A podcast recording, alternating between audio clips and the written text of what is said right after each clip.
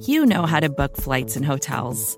All you're missing is a tool to help you plan that unbelievable travel experience. That's why you need Viator. Book guided tours, excursions, and more in one place. There are over 300,000 travel experiences to choose from, so you can find something for everyone. And Viator offers free cancellation and 24 7 customer support for worry free travel. Download the Viator app now and use code Viator10 for 10% off your first booking in the app. Find travel experiences for you. Do more with Viator.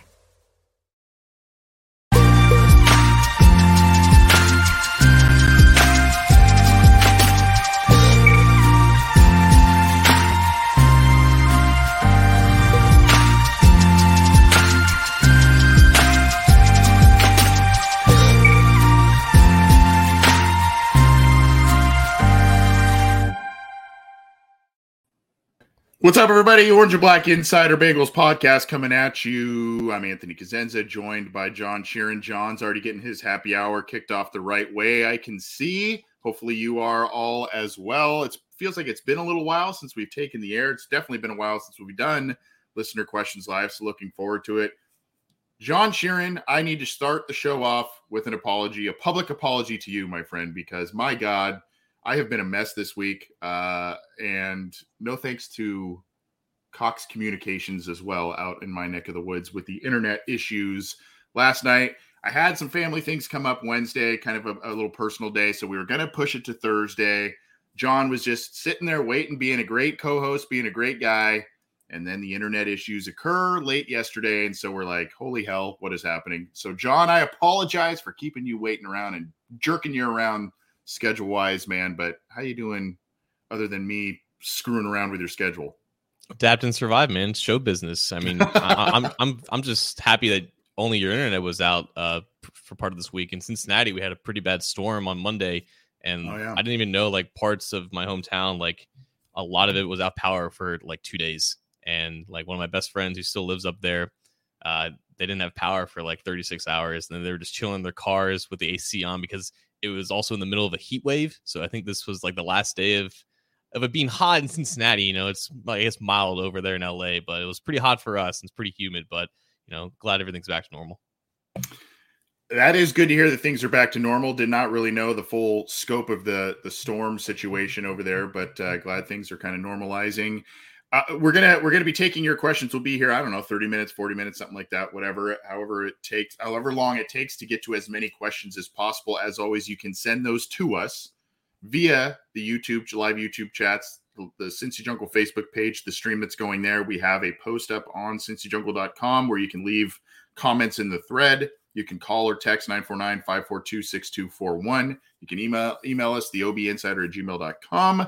Can get us on Twitter at Bengals OBI, maybe even the Cincy Jungle Twitter. No excuses. Play like a champion. Get your questions in, and we will get to as many as possible. Also, before we start kind of rattling these things off, a little bit of a quick announcement. I was kind of running through it with John before we took the air as well. Uh, next week, to kind of continue our AFC North previews, um, it's a good thing we didn't schedule it this week. Good God. Um, so next week, we're going to be talking with uh, the members of the Bleav in Steelers podcast. Both of them have previously been on this show at separate times. So it's kind of cool. We're hoping to get both on.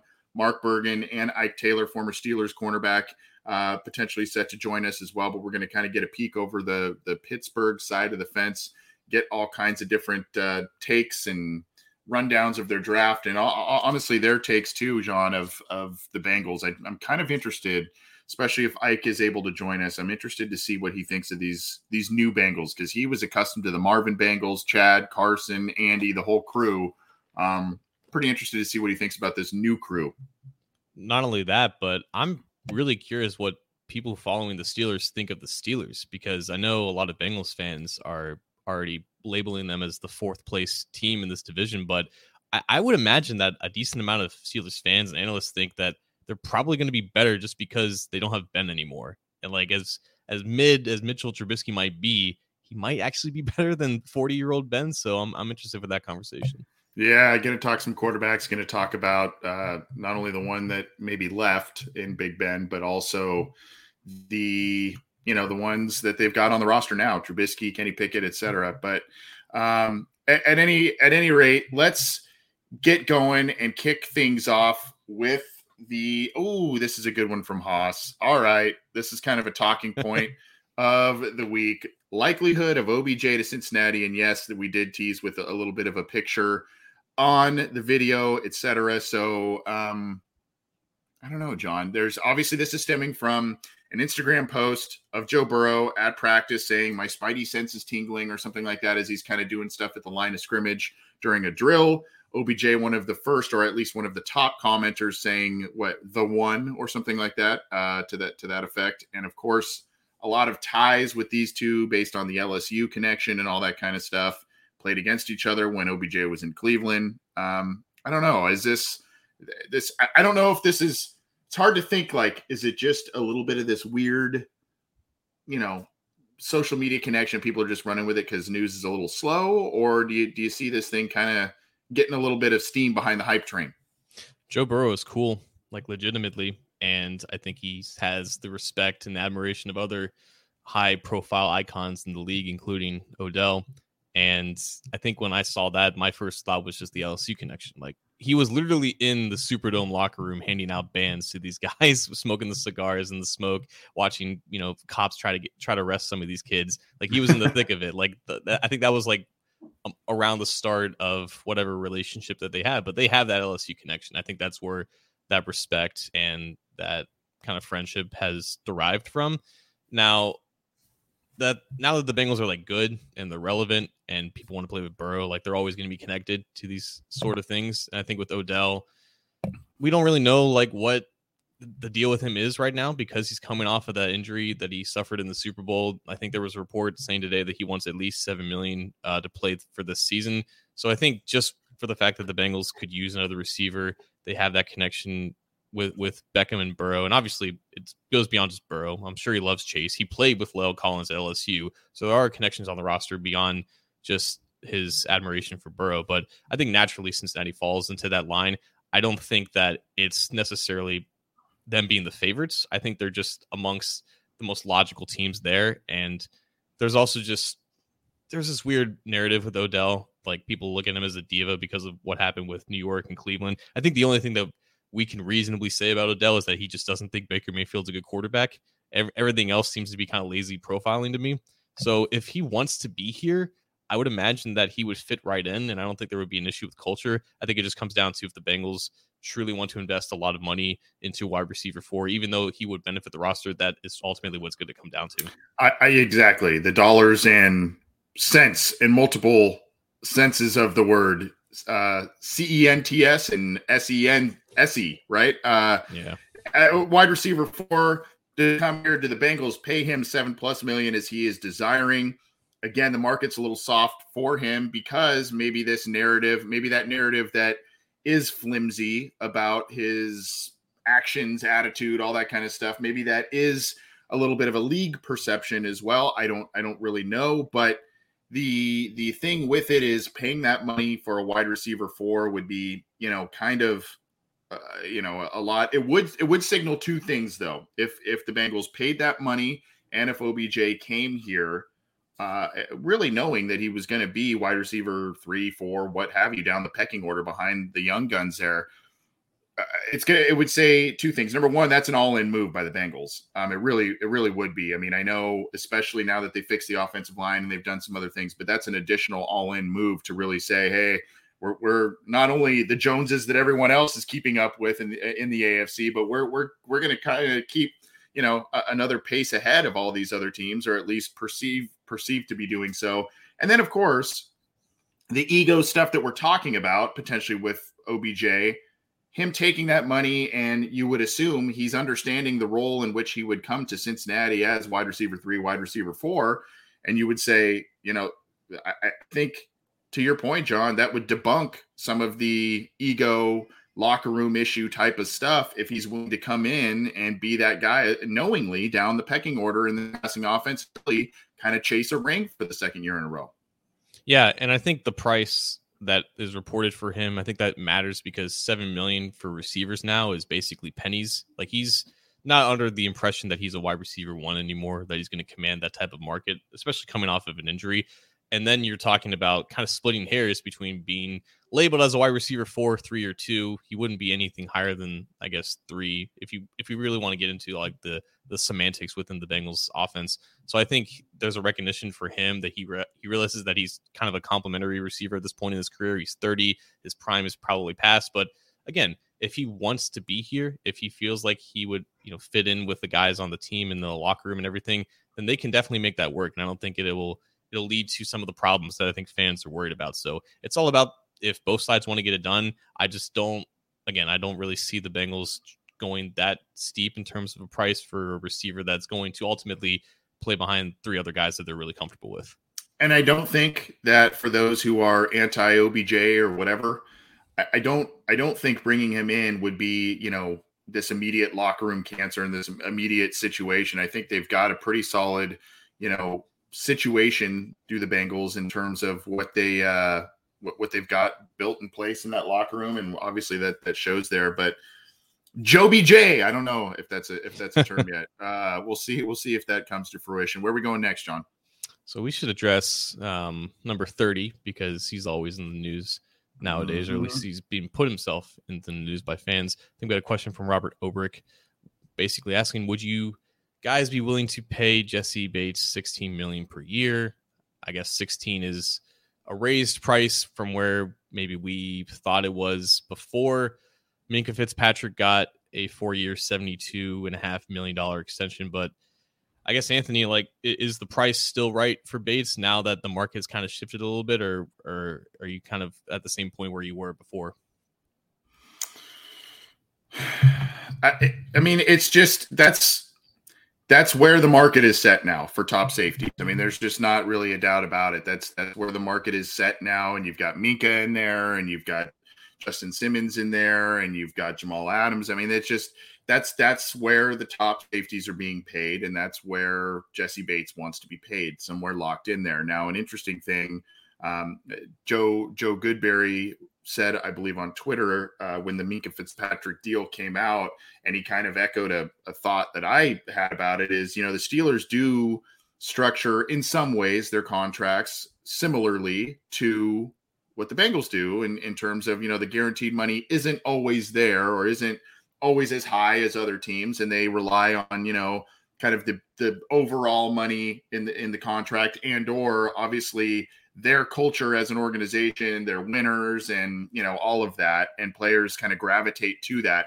I think the Bengals are trying to continue to build upon that based on what happened last year, and and that's kind of the messaging. But I mean, the, the this is kind of, I think, unfortunately, it is what it is, and it's not eh, there's not really movement from either side in terms of what they would like. Maybe a little bit more desperation comes into play either this summer from either side or you know as as the free agency frenzy hits next year i will tell you this that jessie bates will get this if, if the bengals do not pay him this jessie bates will get this kind of money on the open market and free agency next year regardless i mean whether you think he's worth it, whether you don't think he's worth it, he's he's you know one of the best safeties. He's too inconsistent. Wherever you sit on this thing, he's going to get that money because we have seen team in March pay absorbent amount of money for good players, average players, all kinds of players across the board. So he's going to get that money next spring, whether he you know whether it's with the Bengals or not.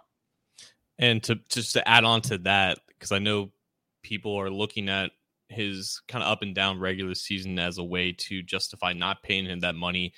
There's a reason why the Bengals tagged him, and it's because they believe that if he were to go to the open market, then he would receive an offer that they would not be able to match. That's the reason why you tag someone with the franchise tag in the first place. But the franchise tag for the safety position, even though it's increased over recent years, it's still amongst the bottom um, positions in like the sport right now. It's still around you know, where tight end and running back is, unfortunately for the position. It's grown, but it's still relative to other premium positions, it's still relatively cheap. So 16, 18 million per year, it, it sounds big for anyone, but it, it's not quarterback money. It's not even linebacker money. It's not wide receiver, edge rusher money. It's still relatively manageable compared to other premium positions.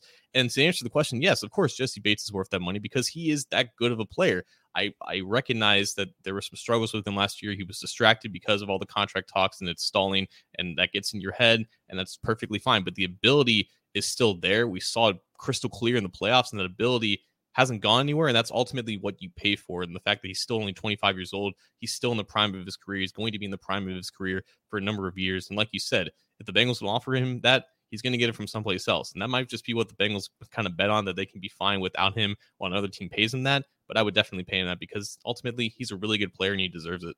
He he does, and it's just a matter of what he thinks he is worth and what he believes he, he is worth and what a lot of people believe he is worth and how the organization not only views Jessie Bates' value personally, but also that position and how they value that position. We've talked about that ad nauseum in terms of how the Bengals there are position groups that they value far more than others, and safety just doesn't be doesn't usually isn't usually up on that top of that pecking order. They do have Dax Hill as potentially a windfall there. We will see. I want to tack on a question we got via text, John. Um, odds that Jessie Bates doesn't play a snap in a Bengals uniform this season. Um, we're talking like percentage because I, I don't really know how to do like like one in I don't know how to do like the implied odds off the top of my head. So I'm gonna go with a percentage, I guess. The percentage that he doesn't play is one percent. I think it's not statistically impossible that he sits out, but that very rarely happens at all in the NFL. Like guys, if they are willing, if they are able to play and they don't have the leverage of a franchise quarterback like Deshaun mm. Watson, they're going to play. Like he's not going to turn down $13 million guaranteed. I think he's playing. I think he's playing as well. I don't I don't see a situation wherein he he sits out the season. It may get a little sketchy during the summer. It may get a little sketchy as we get closer to September in terms of where is he, you know, how much is he participating, all that kind of stuff. But I think he's going to show up and he's going to play. I'm very interested because of that. I'm just very interested based on what you said about the struggles, perceived struggles he had throughout much of the first part of the season last year because he was focused on his contract and all that kind of stuff and he he admitted as much. I'm really interested to see this year you know, on the on the franchise tag. This is still, you know, lingering out there. If, if the Bengals and he do not come to some sort of agreement in the next couple of months here, but I'm really interested to see how he plays this year. Is it going to be just like, wow, he's this is his best season? Is it going to be a little bit like what we've seen in a number of other seasons with him, which is a tale of two seasons within a season? I don't know, but I'm very interested in that. John, I, I usually would let you have a turn, but we do have a call on the line. Go. It is it is Eric. Uh, Eric giving us a call from the five one three. What's going on, bud? Nothing much, man. Uh, thanks for having me on. I actually had um, kind of two questions, if you don't mind. Okay, go for it. Uh, the first one has to do with uh, Jackson Carman. I know that he's kind of, uh, you know, had his personal issues. I don't want to get into that, but as far as being on um, you know, the field, I know that he's also kind of struggled with that as well. You know, he's been kind of pancaked a couple different times and hasn't, you know, always showed up in shape. And I just kind of wanted to get your feeling on that situation as far as, uh, you know, are is he going to start or who do you think is going to start over him? Uh, and then is that is that your two part question or is there another another part to it? the other question, I, I just wanted to know uh, kind of what was going on with Mike Daniels, if if he was still on the team, or uh, you know, kind of what was going on with his situation as well. All right, cool. We'll answer both. Those are both good questions, and we we love us some Mike Daniels. He's been an awesome guy to this show. So, Eric, thanks for calling, bud. Sure. Good to hear from you. All right, thank you. Take care. Uh, so we'll we'll answer some of these off the air here. Good to hear from Eric. Uh, I, look, the Jackson Carman thing, we've we've talked about this a little bit. That the pendulum of what he showed in his rookie year through preseason, through the regular season, there were some moments where he looked pretty stout on the line and he looked pretty good. And there were some moments where he was just all over the place and kind of, you know, uh, over his skates, so to speak, and did not look good. Um, there was obviously some some rumblings about his conditioning. There were some rumblings about the uh, back surgery heading into the draft and all of that, all of that stuff that compiled. You're hoping now that a year of mature, a year of maturity, both just getting older and being in the league for a year. That uh, remember, he was one of the youngest kids on the team last year. So when you when you have that, the maturity, potentially working a little harder to conditioning himself and having another year under Frank pollack they seem to be committed and or he seems to be kind of going with the ones in terms of the starting uh, starting left guard position. So I mean they're they're kind of committed there, but I mean it's it was a, in some ways it was a lot of it's weird. It was, there was a lot of expected issues based on being young, one of the youngest players on the team, the back issue going into the draft, and then just being a rookie offensive lineman and asked to play a high profile position, you know, pretty soon in his early career. And, you know, the rest of the team was kind of, hey, let's go, let's go, let's go. The team was kind of performing and he was kind of trying to play catch up a little bit in some ways. Definitely in retrospect, I think we put a lot on him because like he was like the one answer to that guard spot that they didn't really have an answer for and that was just kind of what the plan was because they drafted him in the second round, like a full round ahead when he was expected to be drafted. But that last point, you're right. It is tough for any rookie offensive lineman to adapt really quickly in the NFL. You look at Penei Sewell, you know, the guy that Bengals fans crowned as this next Anthony Munoz. Like it took him about eight weeks to really get up to him playing at his potential just to get his feet under him. And with Carman, like he wasn't even close to where Sewell was entering the league like the the age kind of comes in with that, but he wasn't quite that offensive lineman at Clemson to begin with, and he was playing a completely new position on the other side of the center. So rookie struggles were definitely to, to be expected. I think though the rookies who do end up kind of hitting the ground running are the ones who are a little bit more prepared and maybe put in a little bit more work. And I don't like I don't like labeling guys as like immature or that they're not committed without like knowing them personally because I think those rumors just get spread way too often just frivolously without a lot of backing it up. So I, I wasn't really comfortable with that with Jackson carman like that talk around this time last year. But I think after a year of seeing how everything kind of played out, I think there was some weight to it. And I think in retrospect, we can look back and say, yeah, those were probably some righteous concerns, especially learning what actually may, may have happened four years ago at Clemson, anyways. So right now he's the starter because they don't really have anyone else. Like Quinton Spain isn't back, and maybe if he was back, maybe he would be taking snaps with the ones. But if it's not Carman, it's either Adeniji or Cordell Volson. And I think they really like Volson, and I think they still have good thoughts about Adeniji. But if those two are your answers without Volson even showing anything beyond OTAs, then you don't really have any other options right now. Right. And I've, you know, I've used this terrible draft cliche a little bit in terms of the, you know, some of these players here, but you look at you know, Volson may be kind of the the high floor, not as high of a ceiling as a guy like Jackson Carman. Jackson Carman's kind of the the low floor, maybe high ceiling kind of guy. And then you've kind of got that same kind of profile um, with D'Ante Smith, right? The the potentially low floor but high high ceiling based on the measurables and all kinds of things. Smith, a guy that some people are wondering about guard with him he's been getting some work at both tackle spots, my understanding at OTAs, and, and, getting some backup work there. So that's good to see him being a flexible player there. Adeniji, again, a guy that the previous offensive line coach really liked. Jim Turner. I don't know that Frank Pollack, he's in the best graces of Frank Pollack. We'll see. I mean, I know they like him and they like his versatility, but I also know they like what they've seen from Cordell Volson so far. And then quickly for Eric's second question, John, Mike Daniels, uh, he's a free agent right now. And if you see if you've seen some of the stuff, particularly earlier this year on his social media profile, um, he was getting he was hitting the workouts hard. I don't think he's looking to really hang things up. At least that's not the impression I got a few months ago. Um, he may be a guy much like when he was signed by the Bengals in the first place because of injuries, because of depth concerns, all kinds of stuff.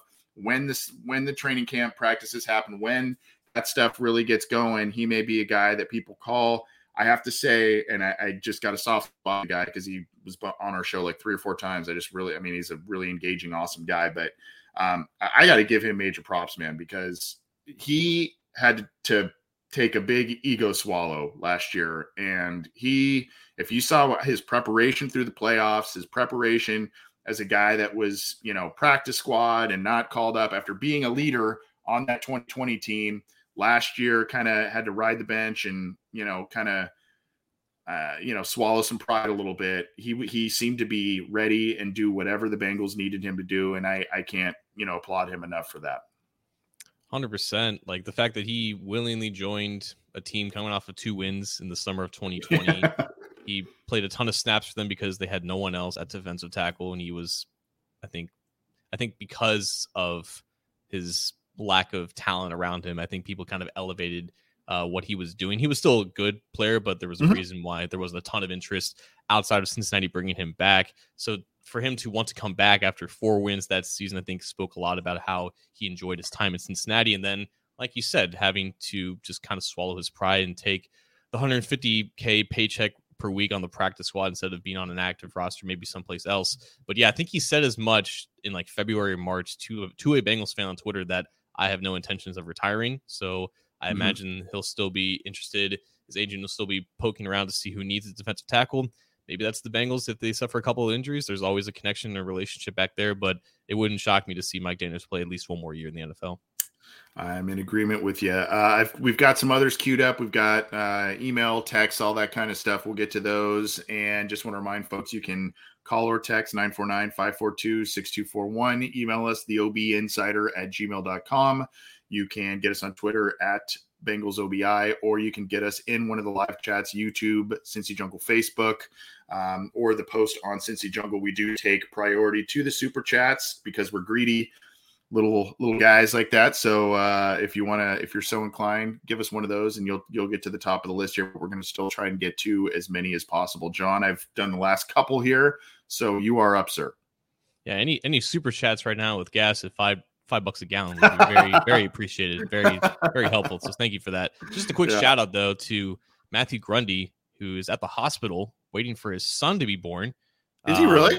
Yeah. So congratulations to Matt and his. Oh, is this right, right here? Yeah. Yeah, and his wow. significant other. So happy congratulations on the soon-to-be baby Grundy. Uh, if you can yeah. drop his name in the comments, that'd be great. We'd love to have the little little guy on the show every once in a while. With threats to our nation waiting around every corner, adaptability is more important than ever. When conditions change without notice, quick strategic thinking is crucial. And with obstacles consistently impending, determination is essential in overcoming them. It's this willingness, decisiveness, and resilience that sets Marines apart. With our fighting spirit, we don't just fight battles, we win them. Marines are the constant our nation counts on to fight the unknown. And through adaptable problem solving, we do just that.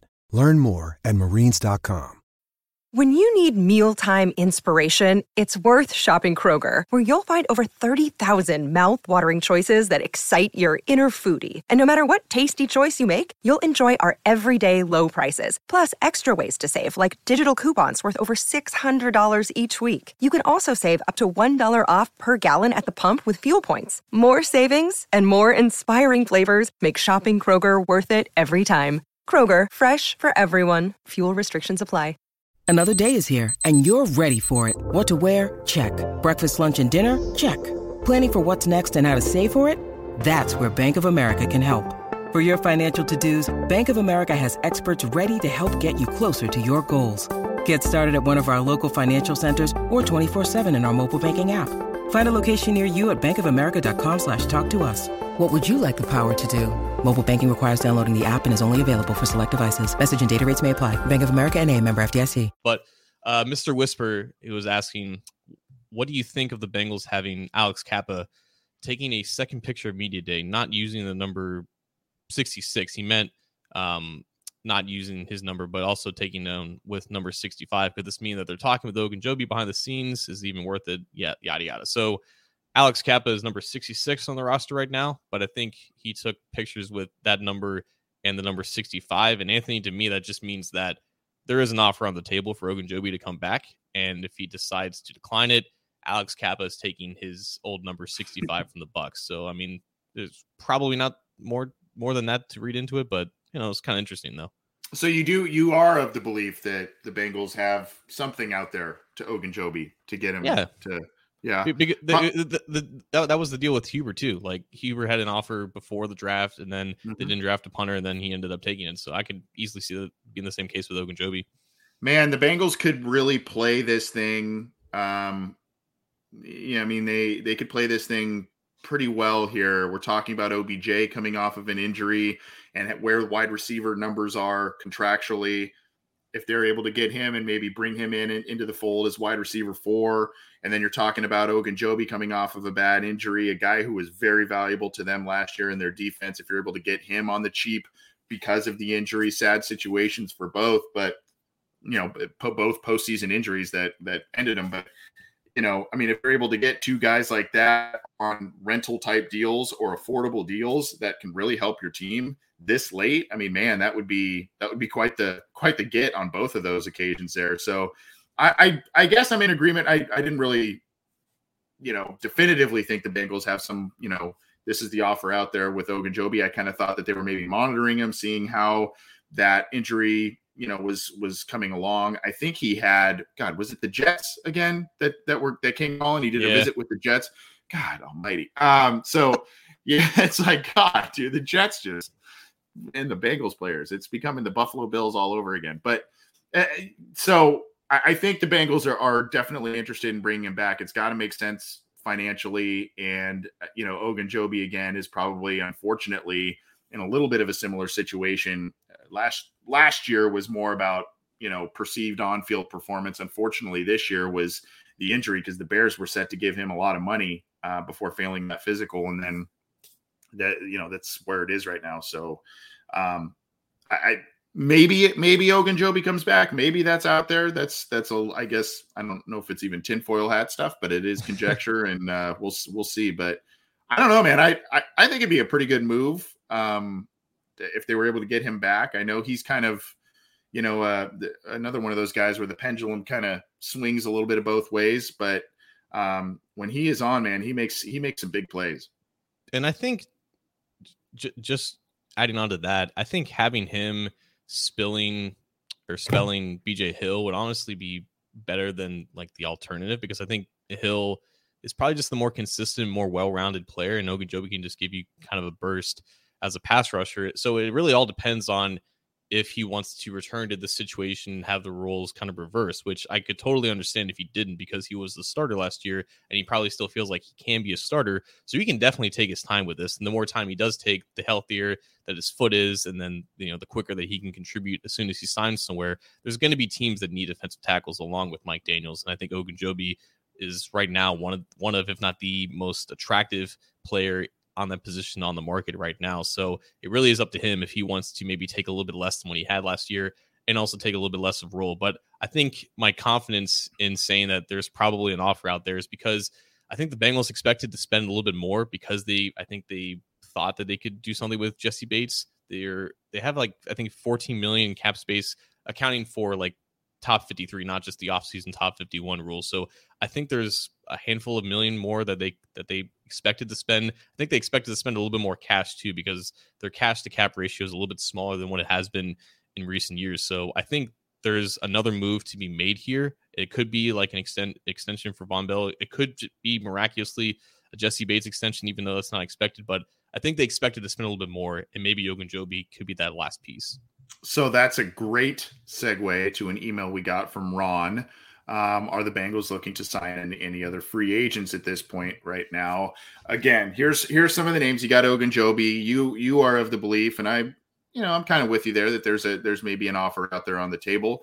There is, you know, there is, um, I, I believe, in, Ndamukong Suh is still out there, right? Uh, he has yet to be signed. We've talked about Will Fuller as a you know, wide receiver option as a wide receiver for. Um, you know, I mean, there's some of these guys out there, whether they have been with the Bengals or just had some previous ties or have not had previous ties, just things that may make sense there. Do you do you see the Bengals going after either signing one of the guys or maybe another that we're not taught OBJ? I mean, I see our buddy Strawberry Ice. We we did talk OBJ earlier, Jeff, I promise. So you got to go back and rewind there. But I mean, are you seeing somebody in the fold here, someone that's floating out there where you uh, just top of mind where you go, hey, this is maybe an outside guy that that could come in and either on a rental deal. That's I mean that's mostly what they'd be signing at this point anyway. Yeah, I feel like we talk about like the notable names. I know Eddie Goldman is still out there. Um, yeah, him, Suh, and uh, Linval Joseph and Ogunjobi are probably the top defensive tackles. Will Fuller, we're getting asked about that by Paul Estep if we mm-hmm. would rather have him or OBJ. I feel like the signings being made during camp is usually guys that kind of fly way under the radar, maybe have something to prove. Maybe they didn't get a lot of opportunities at their last spot. Maybe they're guys that they had high marks on when they came out of college. And I think those are the guys that usually get picked up specifically by the Bengals because we cover them. We, we're pretty familiar with them. Those are the guys that kind of fill out the remainder of the roster. Zac Taylor was asked about like those two final roster openings um, currently there. And I think he said along the lines of there's just insurance in case something does happen in camp where we need extra bodies. It's good to have two extra spots available for a guy who can just you know come in and, and take those snaps. I don't think they're really looking at the high profile guys that you know everyone kind of knows about. So I can't really give like a name off the top of my head because there are a ton of free agents that we just there are. know know very little about. But that's why these guys get paid to scout these guys 365 days a year. Yeah, and some of the outside linebackers, edge players that um, are still out there. You've got, I think, a Takk McKinley. Um, and, and, McKinley was the guy the Bengals brought in, and then he failed the physical, right? I think that was yeah. in 2020. Um, Derek Wolfe just went under uh, went under surgery, I think. So I don't I don't know that he's uh, going to be going to be back. And then you've got I think JPP is still out there. Um, you know, you've got Carl Nassib, you've got Carlos Dunlap. Uh, I don't I don't see that happen. Jeremiah, uh, uh, gosh, Attaochu. Hopefully, I'm saying that right.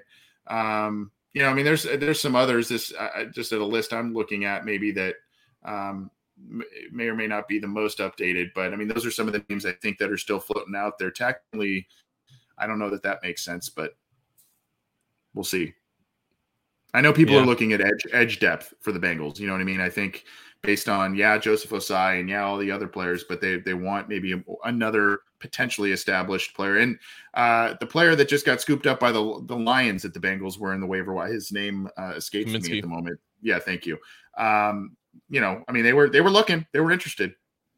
Yeah, I think there's not really a single position that's off the table for me. Like they usually go into camp with four quarterbacks. They only have three right now, so I don't know if that means that hey, Jake Browning, you're you've really improved, or maybe they just don't see a quarterback right now that is worth a spot. But they traditionally go with four throughout camp just to split out the reps. So if they stick with three, you're going to see a lot of Jake Browning in the preseason. Yeah. Uh, where are we going next, man? Hmm. Come on, guys. Kind of, you guys are kind of lacking on the questions. Should we should we go uh, with? St- I, go it. Go for it. Should we go with no? Go with an email. We'll we'll, st- we'll, we'll ask. Well, this one this one is yeah. Oh God. Um, the, this is the one on uh, the Cincy Jungle post. New Day Who Day is the poster. Uh, a recent poster on C- Cincy Jungle mentioned a possible trade with the Eagles of Jessie Bates for Andre Dillard, a second round pick. What do you think of this trade scenario? And do you think it's viable? I do not think it's viable, but um, yeah, second round pick would be, I think, what the Bengals would probably be hoping for there. I think with Dillard, that's just the way to like trade away a player for the Eagles that like has no value to them anymore. I don't know how mm-hmm. much value Dillard would have with the Bengals, considering I think he's only got one year left on his contract because I don't imagine that they exercise exercise the fifth year option. I remember the that 2019 draft. I think that was Dave Lapham's projection or prediction for that yeah. uh, draft pick he was talked about a lot with the Bengals, hundred percent. Yeah, yeah, and I think it was because Lapham didn't expect Jonah to be available at eleven, so it just became like, oh, if Dillard's there and Jonah's gone, he's the pick. So I don't know if they still feel that highly about Dillard, but obviously he hasn't really done much. He hasn't started for the Eagles or hasn't started very well for them. So I, I don't know if like Dillard is even like would be part of the trade or if the Bengals would even want him. But if the Bengals were interested in trading Jessie Bates, I think a second round pick would be their their best um, uh, possible return. It's just I just don't. I think there's even a smaller chance that Bates gets traded compared to him not playing on the tag.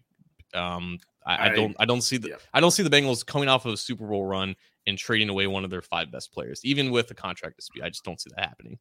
I, yeah, unless he is dead set i'm not showing up for anything i'm not showing up i mean if that is known within those walls that he is not showing up even for the regular season then that's where the trade would probably occur that doesn't that that rumor or that piece of information has not really been permeating out to people so at this point I think if the Bengals are under the impression that he is going to show up and play at least for the regular season, they will keep him on this franchise tag. They will play him and they will forego a trade and then let things play out the way they play out the following spring.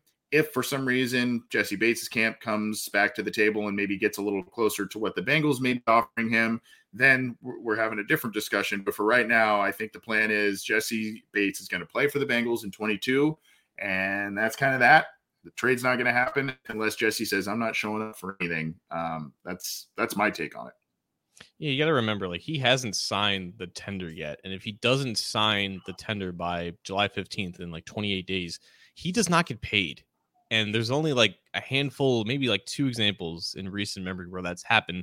One was Le'Veon Bell. We all know what happened with him. One was Deshaun Watson. Now we can say what we want about Deshaun Watson.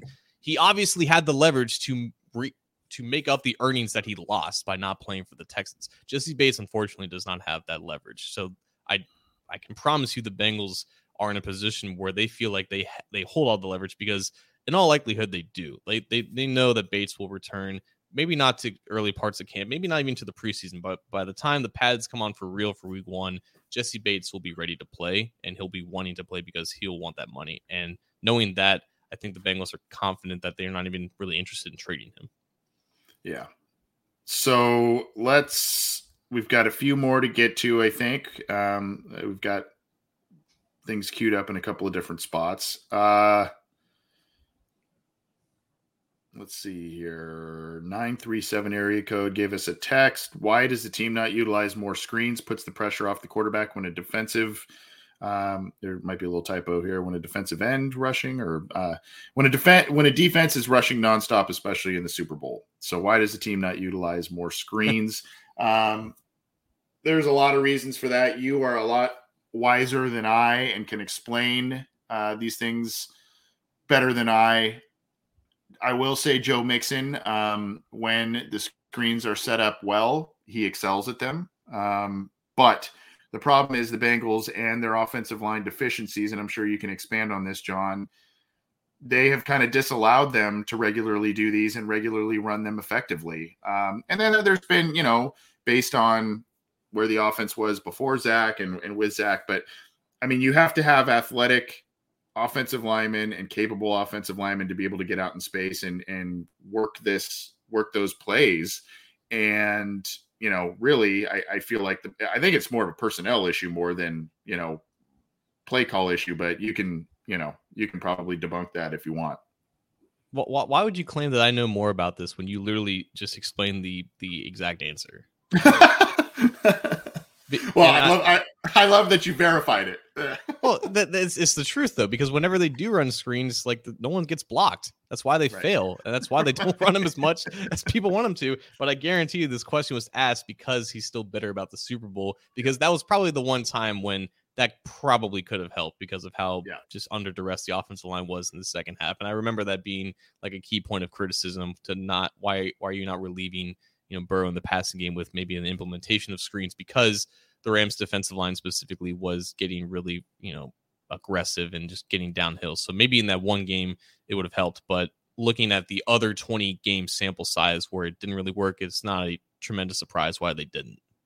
Do you think that they, we'll see that more often this year then with the personnel they've brought forth in the offensive line? Or is it just more they're going to, because Burrow talked about how teams are going to defend them deep more and more this year. Obviously, yeah. you talked about that recently. And, you know, you've still got Mixon. I'm really curious to see if this play call, these types of plays, screens and whatnot, are called more often. Obviously, we've talked a little bit about Chris Evans and his role going forward. The thing is, though, just real quick to go back to the question itself. While screens oftentimes are safe plays, they are deemed safe plays or they are deemed plays where you can kind of catch a defense napping and get a big chunk yardage play.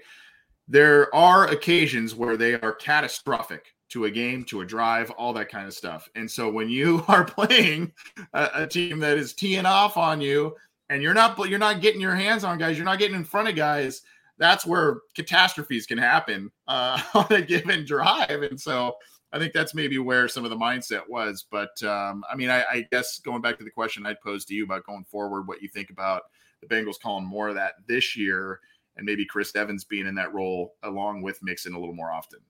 Sure. I don't, I don't really see why not. Like, I think it kind of, it's like a double edged sword almost, where it's like if you want to call screens because you're not confident in the offensive line, but also you can't call the screens because the offensive line can't execute it. It's almost like once you have a decent offensive line, yeah, you can run them more effectively, but is the need to run them as much is it does it exist now because you have a better offensive line that can handle in just traditional pass protection scenarios. So I think the frequency is probably going to be the same, maybe a little bit more because they might have more confidence that they can that that, that they can execute him. I, I just think it's more of an afterthought in the offense. I think basically every offense runs them. It, it's part of like their their base just just to have it, but it's not going to be like a like a point of emphasis, I guess, this year. Yeah. Um, let's do maybe one or two more, and then we will we will get out of here. Uh, what do you what are you seeing, John? So we have another question from Mr. Whisper. Um, name two players, I guess one on offense and one on defense that we believe will show out this year. So could, this could be, I guess, like our definitive like breakout candidates. I know we've done some behind the scenes Bengals and definitely check out those segments on our last few shows where it's kind of like under the radar guys who might have an underrated role this year might might elevate into a bigger role. But I guess in terms of breakout guys, like one guy on offense and one guy on defense, Anthony, how about you start with like an offensive guy? breakout player on offense. Um, I just said his name. I think it's going to be Chris Evans, uh, and that might be low hanging fruit there. But I think, and again, you gotta you gotta relate where your expectations may be. But you know, a couple weeks ago, I talked about how even as the backup running back or what have you, Gio Bernard in his first couple of years when BenJarvus Green-Ellis was eating up a lot of the carries. Um, Gio Bernard for his first two three years in the league was a 1,000 yard from scrimmage player as a as a you know kind of a niche running back. So I, I see a similar talent and a similar skill set, um, even in a in a taller body than Gio Bernard. And I, I really like Gio Bernard. And in Chris Evans, I, I see a guy that can do a lot of different things. If the Bengals opt to not go after a Will Fuller and OBJ as a wide receiver for you, may see Chris Evans quite often split out in the slot or doing different things out as a, a, player who can give you some extra juice on offense. And I think that while the coaches and Zac Taylor really like Samaje Perine, he's been a guy since day one, really, or game one uh, of the regular season in the Zac Taylor era in 2019. That has Samaje Perine's been been here since then, but I think that they really like Chris Evans, and I think that you're going to see a higher volume. So I'm going to say that that's kind of a a breakout guy for me on offense if the coaches give him the snaps and the looks that I think they will. Yeah, it comes down to trust too. Like there's a reason why Perine was out there for as much as he was, and it's because they just trust him to do more things than Evans. I think for me, it's probably Hayden Hurst, not necessarily in terms Ooh, of like he's gonna have his most his, his like most productive season. I feel like if he's on par with where he was with Atlanta in 2020, like 500 receive yards, like five or six touchdowns. I think that's a fair expectation. I just think we're going to see like the very best of him. It's just like maybe it's more of just like effectiveness in a role where I think they want to maximize what he can do and not focus on what he can't. And I think they want him to shine in this one year type of you know contract deal as, as like a prove it situation. But I think they see more freedom with that position because they have a guy that they can feel can stretch the field a little bit more. So I think we're going to see Hayden Hurst like used in the ways that a guy like Hayden Hurst should be used. And that might not, again, lead to more production than he had in the past because of the other three, you know, great receivers on the field at the same time with him. But I think we're going to see a very solid, the best year of, of Hayden Hurst just from like, like an, like an eye test, I guess. You know what I mean? Yeah. Yeah. All right. Well, what are you thinking on defense then? On defense, I think it's probably Ossai just because the opportunity is there. Going to be on the field a lot on third downs. And he's just, if he's not the most athletic Bengals defender, he's definitely top three. Like that in injection of, of athleticism off of the edge that neither Sam Hubbard nor Trey Hendrickson really have. I think that's just going to be so welcomed, and they're going to want to maximize it as much as possible, get them on the field as much as possible when they think the the opposing offense is in passing situations. So he's going to get the opportunities to get that production. It's just going to be really interesting to see how his technique has developed after he took a year rehabbing and you know recovering from that injury. You know, maybe that would have stunted his development, but I think back to Andrew Billings, who had a very similar situation, who suffered a torn meniscus in his uh, rookie preseason, missed the entire first year, and 2017 came around and he was pretty solid out of the gate. And he was a pretty good, you know, player coming out of Baylor, and he ended up being a pretty decent pro for them for three years. So, you know, with Ossai, he's a different player. Obviously, he's going to have different roles, but it's not out of the question that Ossai can be effective out of the gate coming off of this injury. It's just going to be a matter of, you know, how quickly can he adapt in terms of hand fighting and just his overall technique as winning as a pass rusher. Yeah, I'm gonna go with uh, Akeem Davis Gaither, and you can say maybe he broke out a little bit last year, but um, you know, some injury stuff and and different things have kind of stunted the growth a little bit there. But I liked some of the things that I saw out of him last year, and and what Lou Anarumo has has done. You know, the first couple of years, you're like, dude, what are you doing? And so now that they've amassed talent and they've amassed some structure in some areas on this defense, in terms of you know what Trey Hendrickson's going to do for the most part and what he's going to give you now, you know about BJ Hill and you know about Sam Hubbard, you know about you know the, the the tent poles are in place, and what he's got now is he's got a lot of other players that are just fun. There's Dax Hill that can do a lot of different things. Maybe play the slot, maybe play some safety, maybe you know what I mean. You've got a guy like that. You've you've got um, you know Vonn Bell plays a little bit in the box and allows the safeties to do different things there. And then you know you've got a guy like Davis Gaither who, if you look at his college tape, did a lot of different things and he's a high high end athletic guy. Um, and I think when you've got Logan Wilson doing his thing, and now he's an established player in the middle of the defense, you kind of give that guy a little bit of like, hey, let's take off the leash and let you do your thing, right? And uh, it's it's just kind of one of those fun, versatile players that Lou Anarumo has collected, and I think in that third year, that critical third year for for a player, hopefully he stays healthy. He can use the athleticism, the speed, all that kind of stuff and make some big plays. I, I, I think he could be a fun player for him this year. I remember that draft season. Like I was a really big fan of him just because of his ability to play in in space and just in coverage in general. He was such an interesting player coming out of App State because he wasn't like a traditional linebacker. He was almost like a nickel defender, the way he was almost in the slot a lot of times because that defense was very weird. And I think to most defensive coordinators, they were kind of worried about that because they didn't know how he would project into the NFL. But of course, like you said with Anarumo and just his ideals and in the way that he can utilize players in different spots, he looked at Akeem Davis Gaither and said, This is a chess piece that I can use in multiple spots. And unfortunately, though, he suffered injuries at App State and now he suffered injuries in his pro career. But this is his third year. You know, hopefully he's in the best shape of his life or whatever. But he, he has he has a definite role within this defense. He's always used a lot against the Ravens, and he'll be counted on again against that team this year. So I'm, I'm looking forward to see how he does. Yep.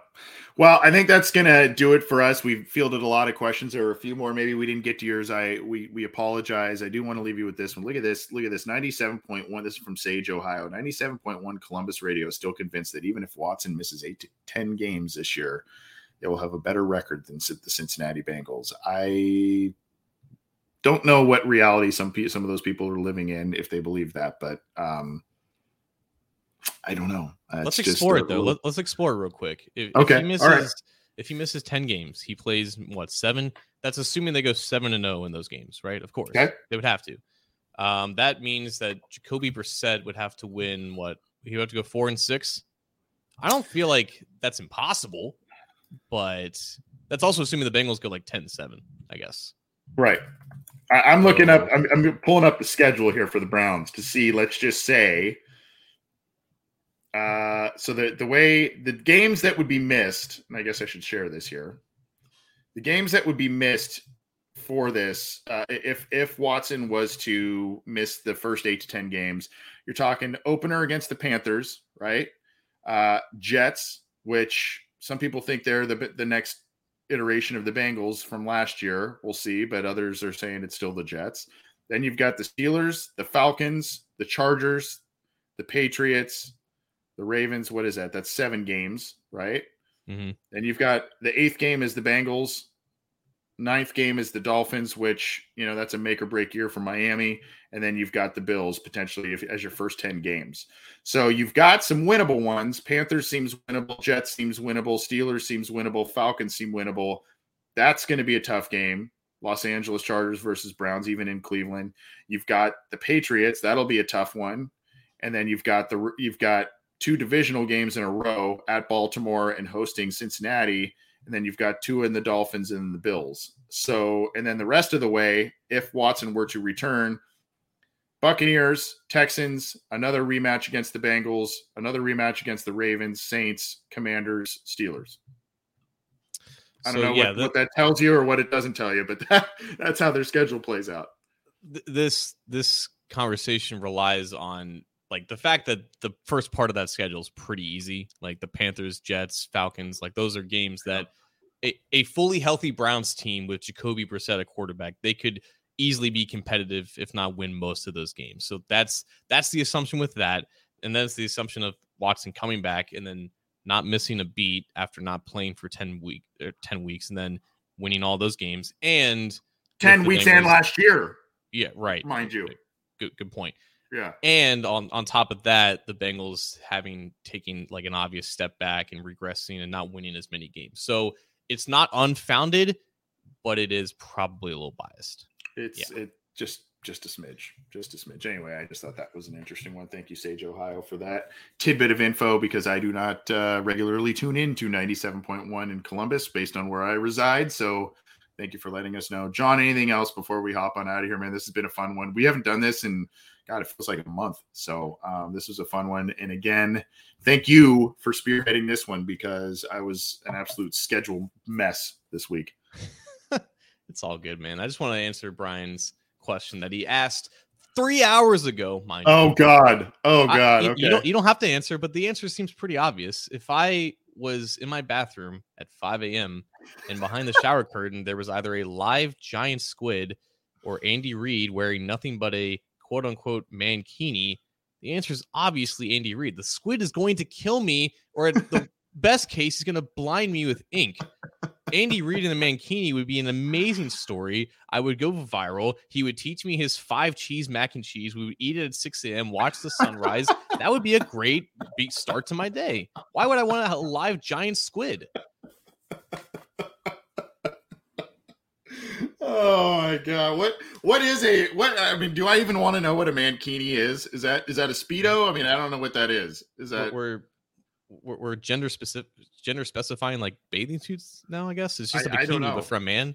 I, I guess know. I don't I don't know what that is exactly. Uh, I'm thinking of I've got visuals of like Borat and that neon green thing. I don't know if that's that's what that is, but uh, yeah, I that's just Brian. Brian's me, just me and Andy Reid would, would, ball out. We we would chill.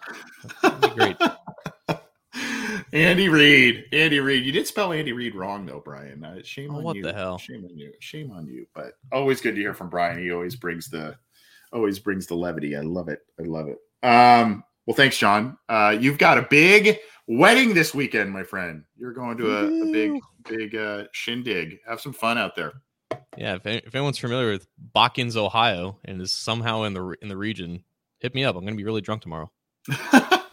Go for it. Go for it. Uh, we'll have fun. Thank you, everybody, not only for tuning in, but for everybody who submitted questions and uh, even even Brian and his creative ones that he came up with. Three was it really three hours ago? I didn't see the timestamp. Like two thirty Eastern time. Oh my god! Oh my god! Wow! He was hitting happy hour early. I love it. Uh, have fun this weekend, John. Take care, everybody. Thanks for calling. Thanks for texting. Thanks for hitting us up. Email, text, all that kind of stuff. We will be back next week. Like I said, we've got happening headlines. We've got uh, the Bleav in Steelers podcast hosts joining us for a preview of the Pittsburgh Steelers in 22, and then our regular show, barring something crazy unforeseen again. Uh, but we've got our show, and we'll, we'll, bring you all kinds of new stuff. And um, yeah, so we'll see you then. Take care. Have a good weekend.